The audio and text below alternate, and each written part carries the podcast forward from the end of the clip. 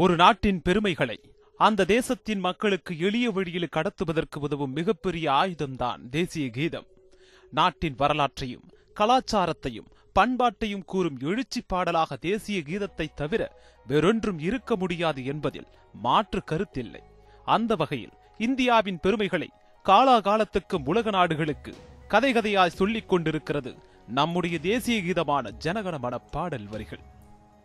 இந்தியாவில் இருக்கும் மக்கள் தொகையைப் போலவே மொழியும் தேசிய இனங்களும் அதிகமுள்ள நிலையில் அவற்றையெல்லாம் ஒரு தேசிய பாடலால் அடையாளப்படுத்திவிட முடியுமா என்கிற கேள்வியும் பல்வேறு தரப்பினரால் முன்வைக்கப்பட்டு வருகிறது. சமூக வலைதளங்களிலும் இது தொடர்பான பதிவுகளை பார்க்க முடிகிறது. இந்நிலையில் கடந்த ஆயிரத்து தொள்ளாயிரத்து ஐம்பதாம் ஆண்டு ஜனகணமன வந்தே மாதரம் ஆகிய இரண்டு பாடல்களில் எது தேசிய கீதம் என்பதிலேயே நாடு முழுவதும் பெரும் விவாதம் எழுந்தது என்பதை நாம் மீண்டும் திரும்பி பார்க்க வேண்டிய அவசியம் ஏற்பட்டிருக்கிறது. சரியாக நூற்று ஆறு ஆண்டுகளுக்கு முன்பு வெகு சாதாரணமாக கொல்கத்தாவில் நடந்த காங்கிரஸ் கட்சியின் பொதுக்கூட்டத்தில் பாடப்பட்ட அந்த பாடல்தான் இன்று ஒட்டுமொத்த தேசத்தின் அடையாளமாக தேசிய கீதமாக பாடப்பட்டுக் கொண்டிருக்கிறது. அந்த நேரத்தில் அப்படி ஒரு பாடல் எழுதுவதற்கான சூழல் இயல்பிலேயே அமைந்திருந்ததால் சுதந்திர தாகம் நிறைந்திருந்ததால் பல்வேறு இயற்கை அமைப்புகள் நிறைந்த இந்தியாவின் எந்த பகுதியில் வாழும் மனிதனும் சகோதரனையே என்பதை உணர்த்தும் வகையில் எழுதப்பட்ட பாடல். தேசத்தின் நாடி நரம்புகள் எங்கும் ஒழிக்கும் வேலையை எளிதாக செய்தது.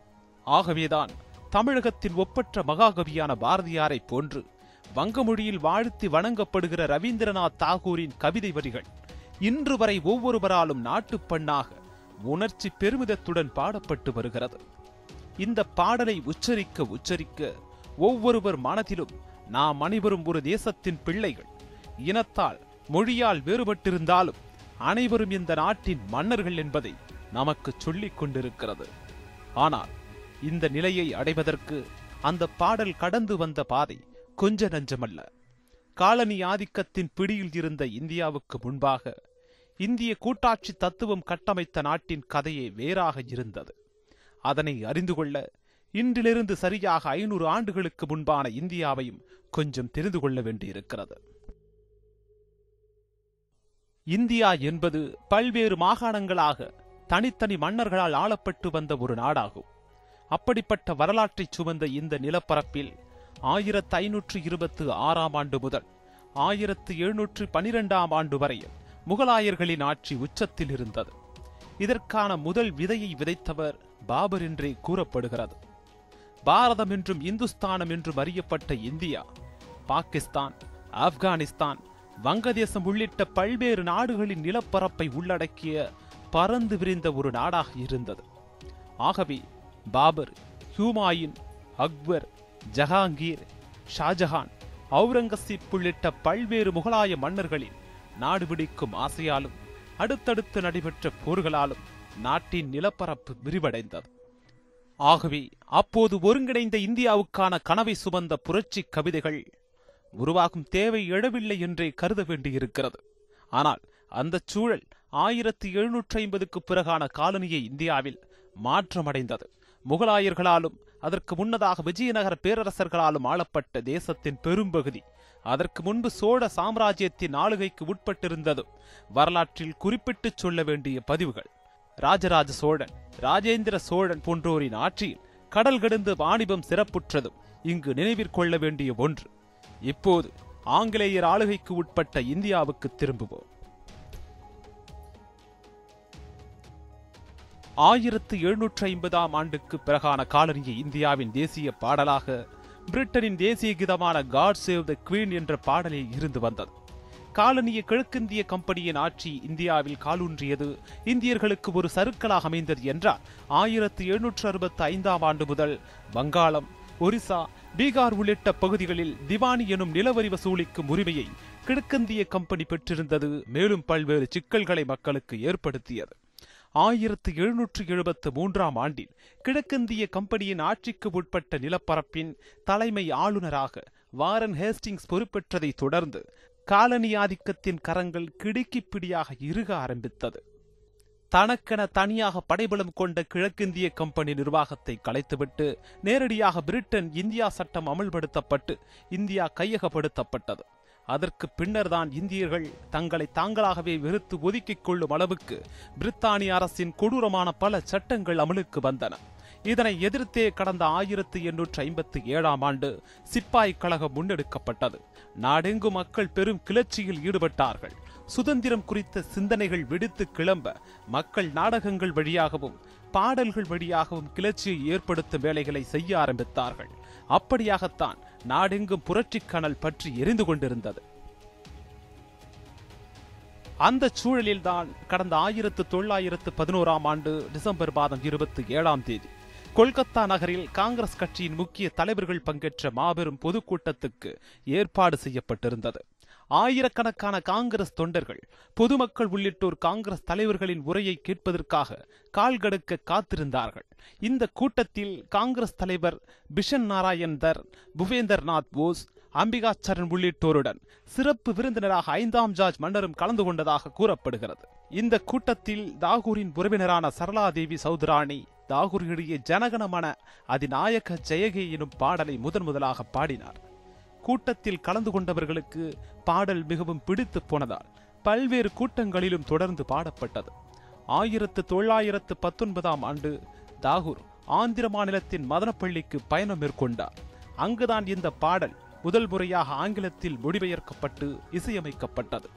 மேற்கு வங்கத்தில் எழுதப்பட்ட பாடலுக்கு ஆந்திராவில் இசையமைக்கப்பட்டு பின்னாளில் பிரபலமடைய இதுவும் ஒரு காரணமாக அமைந்தது. பின்னாளில் சுபாஷ் சந்திரபோஸ் இந்திய தேசிய ராணுவத்தை கட்டமைத்த போது இந்த பாடலைத்தான் அதன் தேசிய பாடலாக அறிவித்தார். பிரிட்டிஷாரின் ஏகாதிபத்தியத்துக்கு எதிராக நாட்டு மக்களை ஒருங்கிணைக்க சுபாஷ் சந்திரபோஸுக்கு அப்போது பல்வேறு வகையிலும் தேவைகள் இருந்தன. ஆகவே வீரர்களை ஒருங்கிணைக்க ஆயிரத்து தொள்ளாயிரத்து நாற்பத்து மூன்றாம் ஆண்டு இந்த பாடலை தேசிய ராணுவத்தின் தேசிய பாடலாக அறிவித்தார் அவர். ஒரு வழியாக ஆயிரத்து தொள்ளாயிரத்து நாற்பத்தி ஏழாம் ஆண்டு பிரிட்டிஷாரால் இந்தியாவுக்கு சுதந்திரம் வழங்கப்பட்டது. இந்நிலையில் இந்திய தேசிய கீதத்தை தேர்ந்தெடுப்பதற்கான பணிகளில் புதிதாக தேர்வு செய்யப்பட்ட அரசு ஈடுபட்டிருந்தது. இதற்காக ரவீந்திரநாத் தாகூர் எழுதிய ஜனகணமன பக்கிம் சந்திர சட்டர்ஜி எழுதிய வந்தே மாதரம் அல்லாமா முகமது இக்பால் எழுதிய சாரே ஜஹான்சே அச்சா ஆகிய மூன்று பாடல்கள் ஆய்வுக்கு எடுத்துக் கொள்ளப்பட்டன. இவற்றுள் காங்கிரசின் எதிர்ப்பால் வங்கப் பிரிவினையை திரும்பப் பெற்று உத்தரவு பிறப்பித்த மன்னர் ஐந்தாம் ஜார்ஜை வரவேற்கும் பொருட்டு ஜனகணமன எழுதப்பட்டதாகவும் இதேபோன்று வந்தே மாதரம் பாடல் சுதந்திர தேவியை காளியாக பாவித்து பாடப்பட்டதாகவும் விவாதம் எழுந்தது. இந்தியாவின் பெருமையை பறைசாற்றும் விதமாக ஆயிரத்து தொள்ளாயிரத்து நான்காம் ஆண்டு ஆகஸ்ட் மாதம் பதினாறாம் தேதி இத்திஹாத் எனும் வார இதழில் வெளியான சாரே ஜஹான்சே அச்சா குறித்தும் தீவிரமாக விவாதிக்கப்பட்டது. மேற்கண்ட மூன்று பாடல்களும் சுதந்திர போராட்ட காலத்தில் பல்வேறு தளங்களில் பயன்படுத்தப்பட்டுள்ளன. ஆனால் அவற்றில் வந்தே மாதரமும் ஜனகணமனவும் பல்வேறு சர்ச்சைகளுக்கு உள்ளானது. பிரிட்டிஷ் ஏகாதிபத்தியத்திற்கு இந்தியா அடிபணிவது போன்று பாடலில் உள்ளதாக பலர் வாதிடச் செய்தனர். இதனைத் தொடர்ந்து பக்கிங் சந்திர சட்டர்ஜி எழுதிய வந்தே மாதரம் பாடலை தேசிய கீதமாக அறிவிக்க வேண்டும் என்றும் ஒரு சாரார் கருத்து தெரிவித்தனர். வந்தே மாதரம் என்னும் சொல்லுக்கு தாயே உன்னை வணங்குகிறோம் என்று பொருள் எனினும் வந்தே மாதரம் பாடலில் சுதந்திர தேவியை பாரத மாதாவாக சித்தரித்து வணங்குவது போன்று உள்ளதால் முஸ்லிம்கள் மத்தியிலும் மதசார்பற்ற தலைவர்களின் மத்தியிலும் இந்த பாடலுக்கு கடும் எதிர்ப்பு கிளம்பியது. ஒருபடியாக ஜவஹர்லால் நேரு மகாத்மா காந்தி உள்ளிட்டோரின் ஆதரவால் வந்தே மாதரம் தேசிய பாடலாகவும் ஜனகனமான தேசிய கீதமாகவும் தேர்வு செய்யப்பட்டது. ஆயிரத்து தொள்ளாயிரத்து ஐம்பதாம் ஆண்டு ஜனவரி மாதம் இருபத்தி நான்காம் தேதி இந்தியா குடியரசாவதற்கு இரு தினங்களுக்கு முன்பு. வந்தே மாதரம் தேசிய பாடலாகவும் ஜனகணமன தேசிய கீதமாகவும் அறிவிக்கப்பட்டது. இதனை அன்றைய குடியரசுத் தலைவர் டாக்டர் ராஜேந்திர பிரசாத் தெரிவித்தார் ஆனாலும் தேசிய கீதம் தொடர்பாக அரசியல் நிர்ணய சபை தீர்மானம் நிறைவேற்றாமல் ஒரு அறிவிப்பின் மூலமாகவே அதனை தெரிவித்தார். அதில் தேசிய கீதமாக ஜனகணமன இருக்கும் என்றும் அதற்கு சமமான அந்தஸ்தில் வந்தே மாதரம் பாடல் கருதப்படும் என்று இரண்டு பாடல்களுக்கும் உரிய மரியாதை செலுத்தப்பட வேண்டும் எனவும் தெரிவித்திருந்தார். சுதந்திர இந்தியாவில் முதல் முறையாக நாட்டின் பெருமையை வெளிப்படுத்துவதற்காக பாடப்பட்ட சாரா ஜஹான்சே அச்சா பாடல் தொடர்பாக எந்த ஒரு அறிவிப்பும் குடியரசுத் தலைவர் வெளியிடாதது. பாடலை எழுதியவர் இஸ்லாமியர் என்பதால் புறக்கணிக்கப்பட்டாரா எனும் கேள்வியை எழுப்பியது. மற்ற இரண்டு பாடல்களையும் விட நாட்டின் பெருமையை அதிகம் பேசும் பாடல் என்ற வகையிலும் சாரா ஜஹான்சே அச்சா புறக்கணிப்பு பலராலும் ஏற்றுக்கொள்ளப்படாத ஒன்றாகவே இருந்தது. அன்றைய சூழலில் எந்த நிகழ்ச்சி நடந்தாலும் இறுதியில் தேசிய கீதம் இசைப்பது வழக்கமாக இருந்தது. அரசு வானொலி நிலையத்தின் ஒவ்வொரு நாள் இறுதியிலும் தேசிய கீதம் இசைக்கப்படுவது வழக்கமாக கடைபிடிக்கப்பட்டது. ஆனால் சுதந்திரத்துக்கு பின்னர் கொஞ்சம் கொஞ்சமாக அந்த கலாச்சாரம் மறைந்து போனது. ஜனகன மனைவி நூற்றாண்டு விழாவை முன்னிட்டு பல்வேறு நிகழ்ச்சிகளுக்கு கலாச்சார அமைப்பொன்று ஏற்பாடு செய்திருந்த வேளையில் இந்தியாவின் வடகிழக்கு பகுதி தேசிய கீதத்தில் விடுபட்டுள்ளது என்று அதனையும் பாடல் வரிகளில் சேர்க்க வேண்டும் என அசாம் மாநிலத்தில் இருந்து குரல்கள் ஒலிக்க தொடங்கின. பிரிட்டிஷ் ஆட்சி காலத்தில் இருந்த இந்திய பகுதிகள்தான் அந்த பாடலில் சேர்க்கப்பட்டுள்ளதாகவும் இந்தியாவின் வடகிழக்கு பிரதேசத்தில் பெரும்பகுதி பிரிட்டிஷ் ஆட்சிக்கு வெளியில் இருந்ததால் அந்த பிரதேசங்கள் பாடலின் வரிகளில் இடம் பெறவில்லை எனவும் அசாமைச் சேர்ந்த நாடாளுமன்ற உறுப்பினர் குமார் தீபக் தாஸ் சுட்டிக்காட்டியிருந்தார். வடகிழக்கு பிரதேசங்களையும் பாடலில் சேர்த்தால் அப்பகுதி மக்களுக்கு இருக்கக்கூடிய தாங்கள் பாரபட்சமாக நடத்தப்படுகிறோம் என்கிற உணர்வு தணிவதற்கு இது உதவும் என்று வாதிட்டார். தேசிய கீதத்தில் வரும் சிந்து எனும் சொல்லை நீக்கிவிட்டு காஷ்மீரை சேர்க்க வலியுறுத்தியும் உச்ச நீதிமன்றத்தில் மனு தாக்கல் செய்யப்பட்டது கூட நடந்திருந்தது.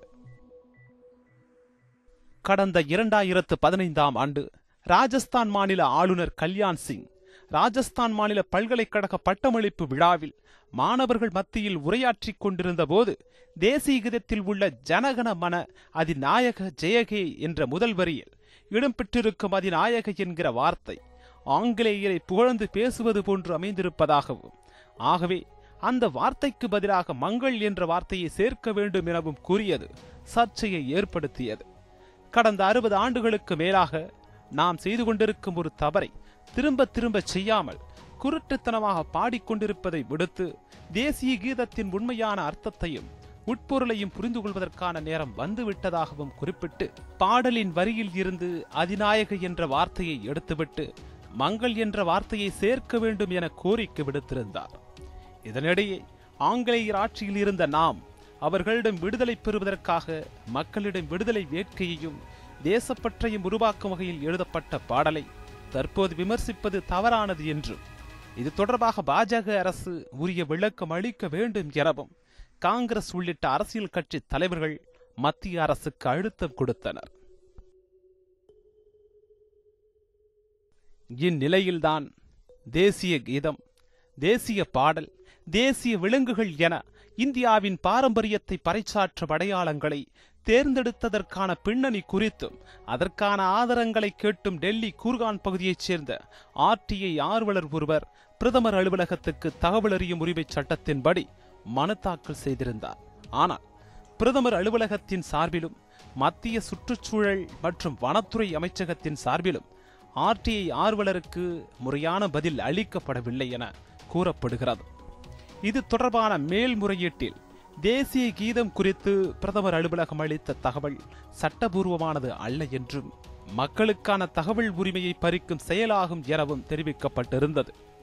பிரதமர் அலுவலகமும் மத்திய சுற்றுச்சூழல் வனத்துறை அமைச்சகமும் தேசிய கீதம் தேசிய பாடல் தேசிய விலங்கு உள்ளிட்டவற்றின் வரலாற்று ஆதாரங்கள் மற்றும் தேசிய முக்கியத்துவம் குறித்து தகவல் அளிக்க வேண்டும் என தெரிவித்த தகவல் ஆணையர் மக்களிடம் இருக்கும் தவறான புரிதல்களை நீக்குவதற்கு உண்மையான தேசப்பற்றை அறிவுறுத்த வேண்டும் என தெரிவித்திருந்தார்.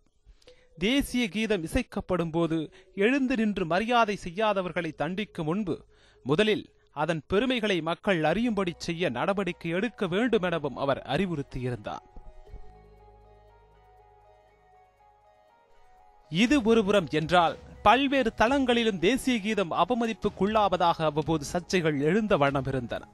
கடந்த இரண்டாயிரத்து பதினைந்தாம் ஆண்டு கர்நாடக ஆளுநர் மாளிகையில் நடைபெற்ற நிகழ்ச்சி ஒன்றில் தேசிய கீதம் இசைக்கப்பட்ட போது அதை மதிக்காமல் ஆளுநர் வாஜ்பாய் வாலா மேடையை விட்டு இறங்கிச் சென்றது சர்ச்சையை ஏற்படுத்தியது. கடந்த இரண்டாயிரத்து பதினாறாம் ஆண்டு முதல்வர் மம்தா பானர்ஜி பதவியேற்பு விழாவில் தேசிய கீதம் இசைக்கப்பட்ட போது தேசிய மாநாட்டுக் கட்சி தலைவர் ஃபருக் அப்துல்லா செல்போனில் பேசியதும் அதே ஆண்டு டிசம்பரில் ஹவுராவில் நடைபெற்ற கால்பந்து விளையாட்டு நிகழ்ச்சியின் போது திரிணாமுல் காங்கிரஸ் சட்டமன்ற உறுப்பினரும் மறைந்த பிசிசிஐ தலைவர் ஜெக்மோகன் டால்மியாவின் மகளுமான வைஷாலி தேசிய கீதம் இசைக்கப்பட்ட போது செல்போனில் பேசிக் கொண்டிருந்ததும் சர்ச்சையை கிளப்பின இது மட்டுமல்லாமல் மத்திய மும்பையில் உள்ள பிவிஆர் திரையரங்கத்தில். வழக்கம்போல் இரவு காட்சியில் தேசிய கீதம் இசைக்கப்பட்ட போது அனைவரும் எழுந்து நின்றுள்ளனர். அப்போது ஒரு குடும்பத்தினர் மட்டும் எழுந்து நிற்காமல் இருந்ததால் தேசிய கீதத்தை அவமதித்ததாக கூறி மற்ற பார்வையாளர்கள் அந்த குடும்பத்தினரிடம் வாக்குவாதத்தில் ஈடுபட்டது தொடர்பான வீடியோ வெளியாகி பரபரப்பை ஏற்படுத்தியது. இது மட்டுமல்லாமல் புதுச்சேரி முதல்வர் நாராயணசாமியின் அருகே இருந்த நபர் தேசிய கீதம் இசைக்கப்படும் போது செல்ஃபி எடுத்ததும் கிரிக்கெட் வீரர் விராட் கோலி ஸ்விங்கம் வென்றதாகவும் சர்ச்சைகள் தொடர்ந்தன. கடந்த இரண்டாயிரத்து பதினாறாம் ஆண்டு நவம்பர் மாதம் மூன்றாம் தேதி திரையரங்குகளில் தேசிய கீதம் கட்டாயம் ஒளிபரப்பப்பட வேண்டும் என்று உச்சநீதிமன்றம் உத்தரவிட்டது. இந்த உத்தரவை தலைமை நீதிபதி தீபக் மிஸ்ரா தலைமையிலான அமர்வு பிறப்பித்திருந்தது.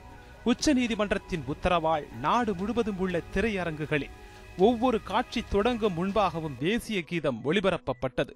இந்த உத்தரவால் பல்வேறு சர்ச்சைகளும் எழுந்தன. திரையரங்குகளில் தேசிய கீதம் இசைக்கப்படும் போது அனைவரும் எழுந்து நிற்க வேண்டும் என்கிற உத்தரவை உச்சநீதிமன்ற நீதிபதி சந்திரா சூட்டே ஒருமுறை விமர்சித்திருந்தார். தேசப்பற்றை ஒருவர் தங்களுடைய உடையில் சுமந்து செல்ல வேண்டிய தேவை இல்லை என்றும் அவர் கருத்து தெரிவித்திருந்தார். திரையரங்குகளில் மட்டும் தேசிய கீதம் ஒளிபரப்பப்படுவது ஏன் என்றும் சமூக வலைதளங்களில் பலரும் கேள்வியை முன்வைக்க தொடங்கினார்கள். சினிமா திரையரங்குகளில் மட்டும் தேசிய கீதம் இசைக்கப்பட வேண்டும் என்று கட்டாயப்படுத்துவது ஏன் என தெரியவில்லை என நடிகர் அரவிந்த்சாமி தனது கருத்தை ட்விட்டர் பக்கத்தில் பதிவிட்டிருந்தார். அரசு அலுவலகங்கள் நீதிமன்றங்கள் சட்டமன்றம் மற்றும் நாடாளுமன்றங்களில் தினமும் இசைக்கலாமே எனவும் கேள்வி எழுப்பினார். திரையரங்கம் பொழுதுபோக்கிற்கான இடம் என்பதால் அங்கு தேசிய கீதம் ஒளிபரப்பப்பட்டு மக்கள் அவர்களுடைய தேசப்பற்றை நிரூபிக்க வேண்டிய அவசியம் இல்லை என நடிகர் கமல்ஹாசன் கருத்து தெரிவித்திருந்தார். இதுபோன்று பல்வேறு தரப்பினரும் தங்கள் கருத்துக்களை பகிர்ந்து கொண்டனர். தமிழ் தமிழன் அப்படிங்கிற போது எந்த மாதிரியான ஒரு பெருமித உணர்வு வருதோ அதே அளவுக்கு இந்தியன் அப்படிங்கிற போதும் தேசிய கீதத்தை இசைக்கும் பொழுதும் அதே அளவுக்கான பெருமித உணர்வும் சந்தோஷமும் எனக்கு வரும். இந்நிலையில்தான் உச்சநீதிமன்ற தீர்ப்பை எதிர்த்து கேரள திரைப்பட சங்கம் சார்பில் உச்சநீதிமன்றத்தில் மேல்முறையீடு செய்யப்பட்டது.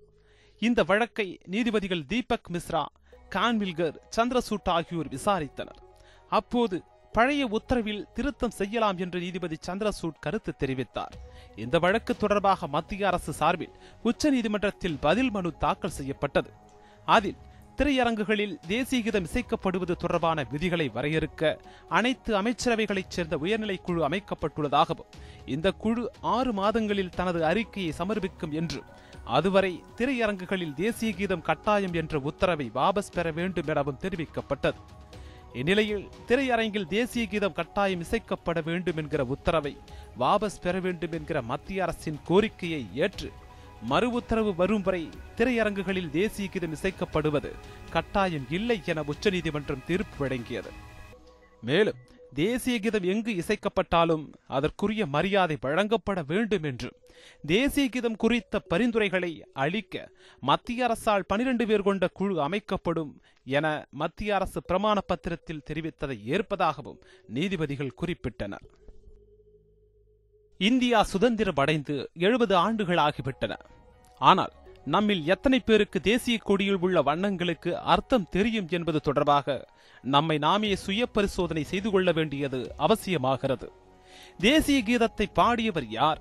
தேசிய கொடியின் வண்ணங்கள் எதை உணர்த்துகின்றன என்பதை பற்றியெல்லாம் போதார் கல்வி மையம் என்கிற அமைப்பு இளைஞர்களிடம் கேள்வி கேட்டு ஆய்வு நடத்தியது. இந்த சர்வே மூன்று நகரங்களில் நடத்தப்பட்டது. அதில் தொண்ணூறு சதவிகிதம் பேருக்கு தேசிய கொடி மற்றும் தேசிய கீதம் குறித்து ஒன்றுமே தெரியவில்லை என தெரிய வந்திருக்கிறது. சென்னை மும்பை பெங்களூரு ஆகிய பெருநகரங்களில் உள்ள பதினெட்டு வயது முதல் இருபத்து மூன்று வயது வரையுள்ள இளைஞர்களிடம் நடத்தப்பட்ட இந்த ஆய்வின் முடிவில் ஆய்வு நடத்தியவர்களுக்கு பெரும் அதிர்ச்சி காத்திருந்தது. எட்டு முதல் பனிரெண்டு சதவிகித இளைஞர்களிடம் மட்டுமே இந்த கேள்விக்கு பதில் கிடைத்ததாகவும் அதிலும் பெங்களூருவில் பனிரெண்டு சதவீதம் பேர் மும்பையில் பத்து சதவீதம் சென்னையில் எட்டு சதவீதம் பேருக்கு மட்டுமே தேசிய கொடியின் வரலாறு பற்றிய கேள்விக்கு பதிலளித்ததாகவும் தெரிவித்துள்ளனர். ஆனால் தேசிய கீதத்தை நாற்பது சதவீதத்துக்கும் குறைவான இளைஞர்கள் மட்டுமே தவறில்லாமல் முழுமையாக பாடுவதாகவும் மும்பையில் நாற்பத்து இரண்டு சதவீதம் என்றும் பெங்களூருவில் முப்பத்து நான்கு சதவீதம் எனவும் சென்னையில் இருபத்தி எட்டு சதவீதம் பேர் மட்டுமே இந்த பாடல் தெரிந்துள்ளதாக அந்த அமைப்பு தெரிவித்துள்ளது. தேசிய கீதத்தை எழுதியவர் யார் என்ற கேள்விக்கு மும்பையில் ஐம்பத்து மூன்று சதவீதம் பேர் பதிலளித்திருக்கிறார்கள். பெங்களூருவில் நாற்பத்து ஒன்பது சதவீதம் சென்னையில் முப்பத்து எட்டு சதவீதம் பேர் மட்டுமே சரியான பதிலை அளித்ததாக அந்த அமைப்பு கூறியிருக்கிறது. தேசத்தை பற்றி அறியாமையில் இருக்கும் இளைஞர்களை நினைக்கும் போது வருத்தமாக இருக்கிறது என்று ஆய்வு நடத்திய அந்த அமைப்பினர் தெரிவித்திருக்கிறார்கள். தேச பக்தியை சட்டத்தின் மூலமாக வளர்க்க நினைக்கும் சிந்தனையாளர்கள் அதற்கு திரையரங்குகளையும் கூட்டம் நடத்தும் அரங்குகளையும் ஏன் தேர்வு செய்கிறார்கள் என்பது இன்று வரையிலும் புதிராகவே உள்ளது. அந்த பாட்டு கேட்கும்போது வந்து இன்னும் வந்து மனசுக்குள்ள மனசுக்குள்ள வந்து இந்த நாட்டுக்காக ஏதாச்சும் பண்ணணும் இந்த நாட்டுக்காக தியாகம் செஞ்ச தியாகிகளோட இது தியாகிகளோட தியாகம் நமக்கு ஞாபகம் வருது. அந்த தியாகிகள் மாதிரி நம்ம நாட்டுக்கு ஏதாச்சும் பண்ண ஒரு பெரிய உணர்வு மேலே வருது தேசியம் கேட்கும்போது. நம்ம அந்த கொடியை வந்து பாதுகாக்கணும். நம்ம நாட்டோட தேச பற்றியை வந்துட்டு தொடர்ந்து வந்துட்டு அனைத்து குடிமகனும் வந்துட்டு நம்ம நாட்டு மேலே விசுவாசமாக இருக்கணும் அப்படிங்கிற விஷயத்த அந்த தேசிய கீதை இணைக்கும் போது தொடர்ச்சியான விஷயத்தில் எல்லாத்தோட குடிமகன்களோட மத்தியிலையும் தொடர்ந்து இருக்கு. என் மனசுலேயே அதான் இருக்கு. தேசிய சின்னங்களுக்கு உரிய மரியாதையை அனைவரும் அளிக்க வேண்டும் என்பது எவ்வளவு முக்கியத்துவம் வாய்ந்ததோ. அத்தனை முக்கியத்துவம் வாய்ந்தது தனி மனித சுதந்திரமும். மக்களிடம் விழிப்புணர்வையும் தேசிய சின்னங்கள் தொடர்பான புரிதல்களையும் ஏற்படுத்தினாலே போதுமானது. தேசிய இனங்கள் அல்லல் உறும்போது அவற்றை பாதுகாப்பதற்கான நடவடிக்கைகளை அரசும் அரசின் கட்டுப்பாட்டில் உள்ள அதிகார அமைப்புகளும் செயல்படுத்தும் போது மக்கள் தாமாகவே தேசிய சின்னங்களையும் அதன் அடையாளத்தையும் தூக்கி சுமக்க ஆரம்பித்து விடுவார்கள் என்பதை ஆட்சியாளர்கள் புரிந்து கொள்ள வேண்டும் என்பதே நிதர்சனமான உண்மையாகும்.